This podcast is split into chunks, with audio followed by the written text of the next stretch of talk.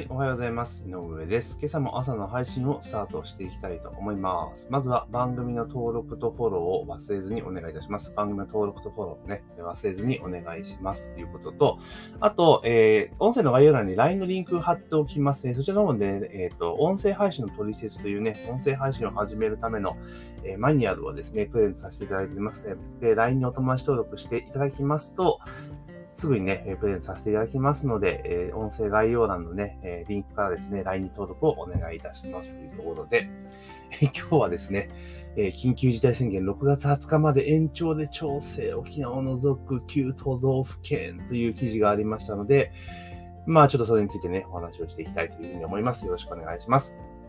まあ緊急事態宣言ね、3度目が出ていて、えー当初はね、え連休明け、えーから始まって、えーわけなんですけど、連休明けぐらいに終わるというのが延長されて、月末までよと伸びて、でそこからさらに6月の20日までっていうところで、まあなってはいるんですけれども、まあまあそうね、緊急事態宣言を延長するのは、まあそれは医療現場がとかいう話になっているので、まあやむないといえばやむないんですけれども、あの、これ、本当に効果があるのかどうなのかっていうのは、やっぱり後々、ちゃんと検証しないといけないと思うんですね。だからこの時の、あの、まあ、今はね、緊急事態なので、あの、まいことでしょうがないんですよね。もうやるしかないし、進むしかないって、なんだけれども、あの、終わった後ね、人にワクチンがね、接種が完了して、まあちょっと落ち着いた後にですね、一連の、要は昨年のね、5月、春か、春から、まあずっとこの落ち着くまでの間の、まあ行政の対応だったりとか、それぞれの施策については、やっぱ全部検証した方がいいですよね。1回目の緊急事態宣言はどうだったのか、2回目どうだったのか、効果はどうだったのかっていうのを、まあ全部検証して、で、ダメなとこはどこがダメだったのかっていうところを、やっぱちゃんと明らかにしないと、なこの後また同じようなことだったらまた同じ回って話になっちゃうと思うんですよね。だからそこの部分はちゃんとね、やらなきゃいかんのかなというふうに思ったりします。で、またこれ緊急事態宣言が6月20日までってことだと、あと1ヶ月弱延長ですよね。ってなった場合に、これ、あれじゃないですか。飲食店とかまたね、ずっと狙い撃ちされているけれども、これもう、なんとかしてあげないと、ね、緊急事態宣言で広がるのは、まあダメだよってのはわかるんだけど、本当に飲食店の、その、なんつうのかな、が全部クラスターになってくるけど、本当そこだけなのかっていうことも、これも検証しなきゃダメだと思いますよね。結局だって飲食店だってずっとだってマンマンボウだなんだかんだでやってるけれども、昼間空いてるから、また同じことなわけですよ。だから、これね、結構その効果、飲食店だけなのかっていうところは、やっぱ正直あると思うので、で、ここまで飲食店を痛めつけているわけじゃないですか。ぶっちゃけた話ね。うん。で、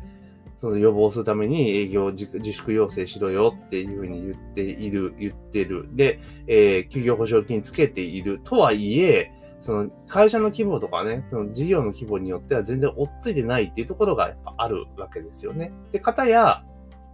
なんだろう、えー普段の、えー、一日の協力金が、まあ、普段の営業とかに比べると、まあ、全然もらってると。だから、粗利ベースやがためちゃくちゃ残っちゃうぞっていうところもやっぱあるわけですよね。じゃあ、それがいい悪いっていうのはちょっと一旦置いといたとして、まあ、有事だからね、その支給のスピード感を持って対応するってことを考えれば、まあ、そんな細かくね、精査してたら時間がなくなっちゃうので、まあ、どんどん出していくべきだと思うんですよ。で、出していって、で、それで、えーいえいえ、いっぱいもらっちゃったぞっていうところも出てきてもいいと思うんですよ。で、そこは別に税金で後で回収すればいいだけのことなので、後でね、どうせだって、あの、なんていうかな、経費上積み、わーって上積みしたところで、そんだけもらったものってコストはもともとかかってないから限界はあるわけですよ。で、そこで行くとね、経費の積み増しもちょっと怪しいぞって話になれば、うん明らかなわけですよね。まあ、そんな形で、あの、まず配ることを最優先してやっていった方が絶対にいいっていうことと、あとは、当然ですが、その、これ、宣言明けてね、通常、ワクチンが普及して通常モードになった時に、やっぱり飲食店にもうほぼ1年ぐらいに当たってですよ。あの、意地悪って言い方が適切かどうかわからないけど、狙い撃ちにしてたわけじゃないですか。だからそれに対する、なんていうのかな、まあ、感謝っちゃおかしいけど、ちょっと今まで目をかけたねっていうところで、やっぱりいろいろな施策で優遇すべきだと思うんですよ。それがだから GoTo トラベルとか GoTo イートだじゃ、だけじゃなくて、そもそも、この1年半で、そのためにさキャッシュっていうのはどんどんなくなってってるわけじゃないですか。ね、あの、国の手当が遅いし時間かかってしまってるから。で、結局廃業した業者でもあるわけですよね。ってなった時に、もう約1年間、あの、ね、目をかけたわけですよ。だから、そうなってきた、例えばもう、その、ワクチンがね、普及して、ある程度収束宣言っていうのを出した段階で、そっから2年間次元でいいので、2年間次元でいいので、飲食店、もしくは飲食店、飲食店関連産業で、で、えー、そこの、えー、消費税の納税義務を免除、2年間。で、したら良くないですかって話なんですよ。で、もちろん、その、消費税の、えー、納税義務を免除すると、免税にするぞというところと、同時に、え、要はお客さんが支払う金額は今まで通り消費税は10%取るというところをね、まずしていく。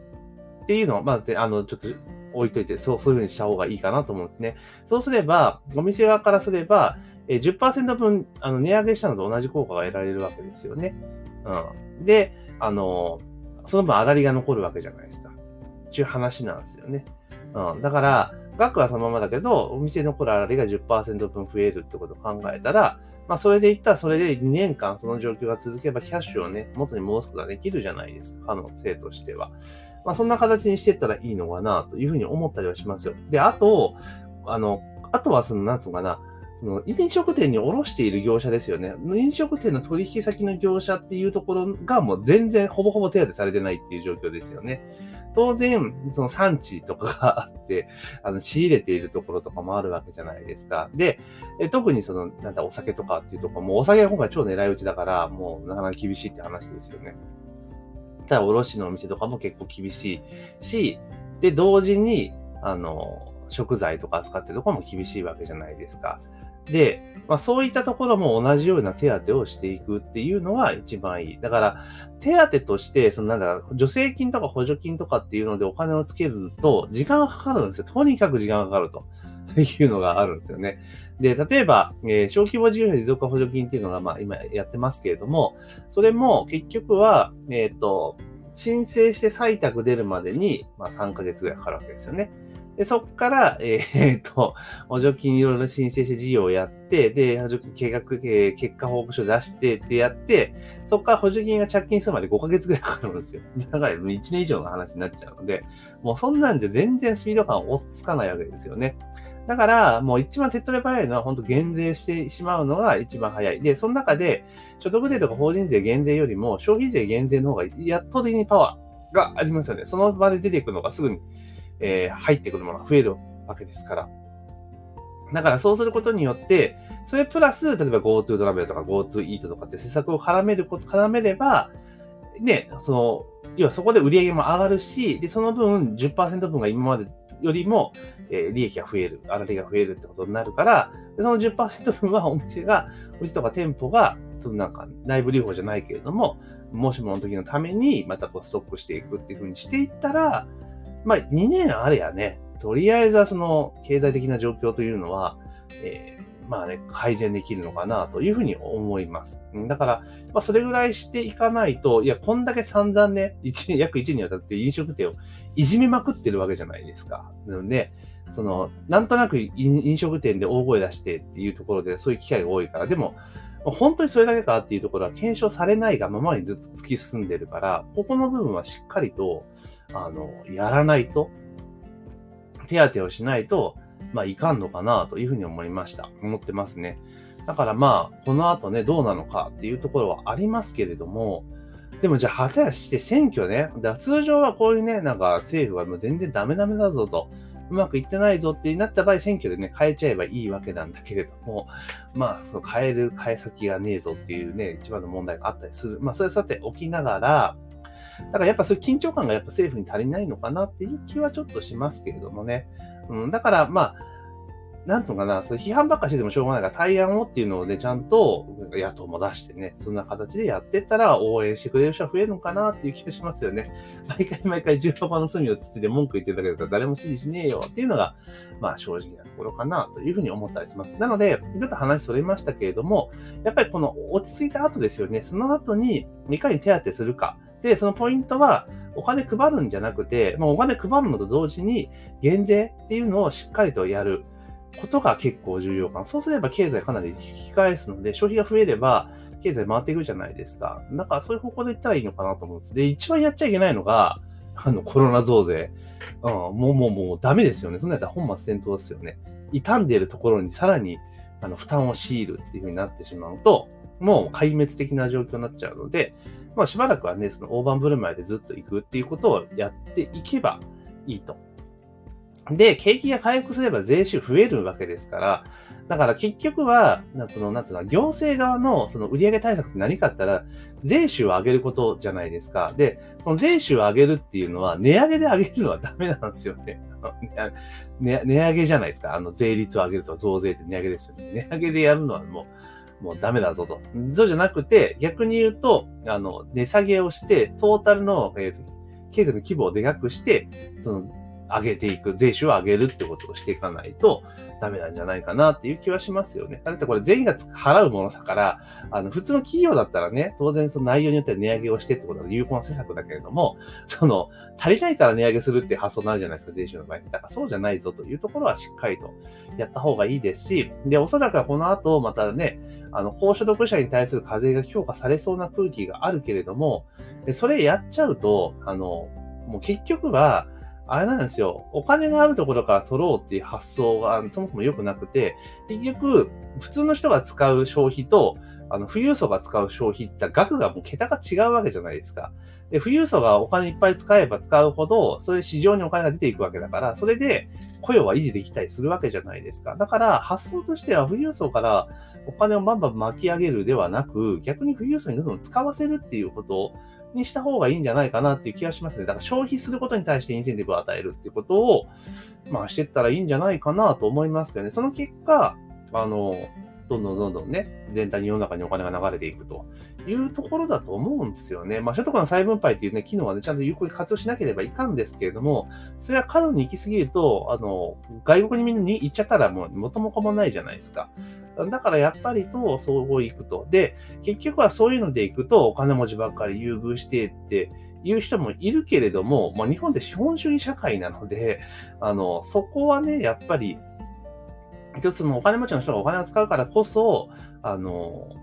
で、経済が回ってるんだぞってことはやっぱね、ある程度理解しとかなきゃいかんのじゃないかなっていう気はしますけれどもね。うん。まあだからとにかく今のようにね、あの、なんつうかな、結構いろいろなね、制限があった中でも、ストレスみんなマックス溜まってるから、本当重箱の隅をつつくような攻撃をしたくなる人も多い状況です。だから、本当政府はそういうところを考えてですね、やっていくと。でこんだけ苦労させたんだから、もう2年間大盤振る舞い行くよと。いうような形でやると。あとは消費税はもう10年間上げねえぞとか、もしくは消費税ね、えー、5%に戻すぞと10年間。で、10年後にはまた10%に戻すけれどもっていうふうにやったらね、だいぶ変わると思うんですけどね。だから、っていうのはあったりします。なのでね、まあ文句言っててもしょうがないけれども、まあ与えたげ、ね、環境の中でどう適用するかっていうところはあるんですが、ただもうこの6月20日までの緊急事態宣言延長っていうのは本当致命傷になりかねないなっていうふうに個人的には、まあ思ったりはしていますというところですね。なので、あの、もうちょっとね、でも当然ね、その事業者側も考えることはしなければいけないけれども、でもまあそれにしてもちょっときついかなってところがあるので、まあ、行政としてはそういう、今にね、今日話したようなバックアップをね、どんどんしていくと、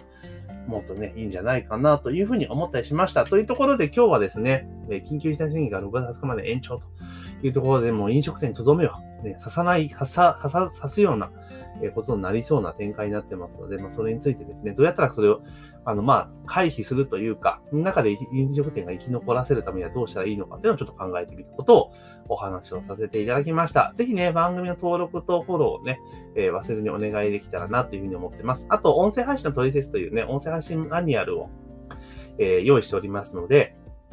音声の概要欄にね、LINE のリンクがありますので、LINE でお友達登録していただきましたら、えー、すぐにね、マニュアルをお届けしますので、音声配信始めたいなと思っている方は、ぜひゲットしていただけたらなというふうに思っております。というところで本日の朝の配信は以上とさせていただきます。今日も一日頑張っていきましょう。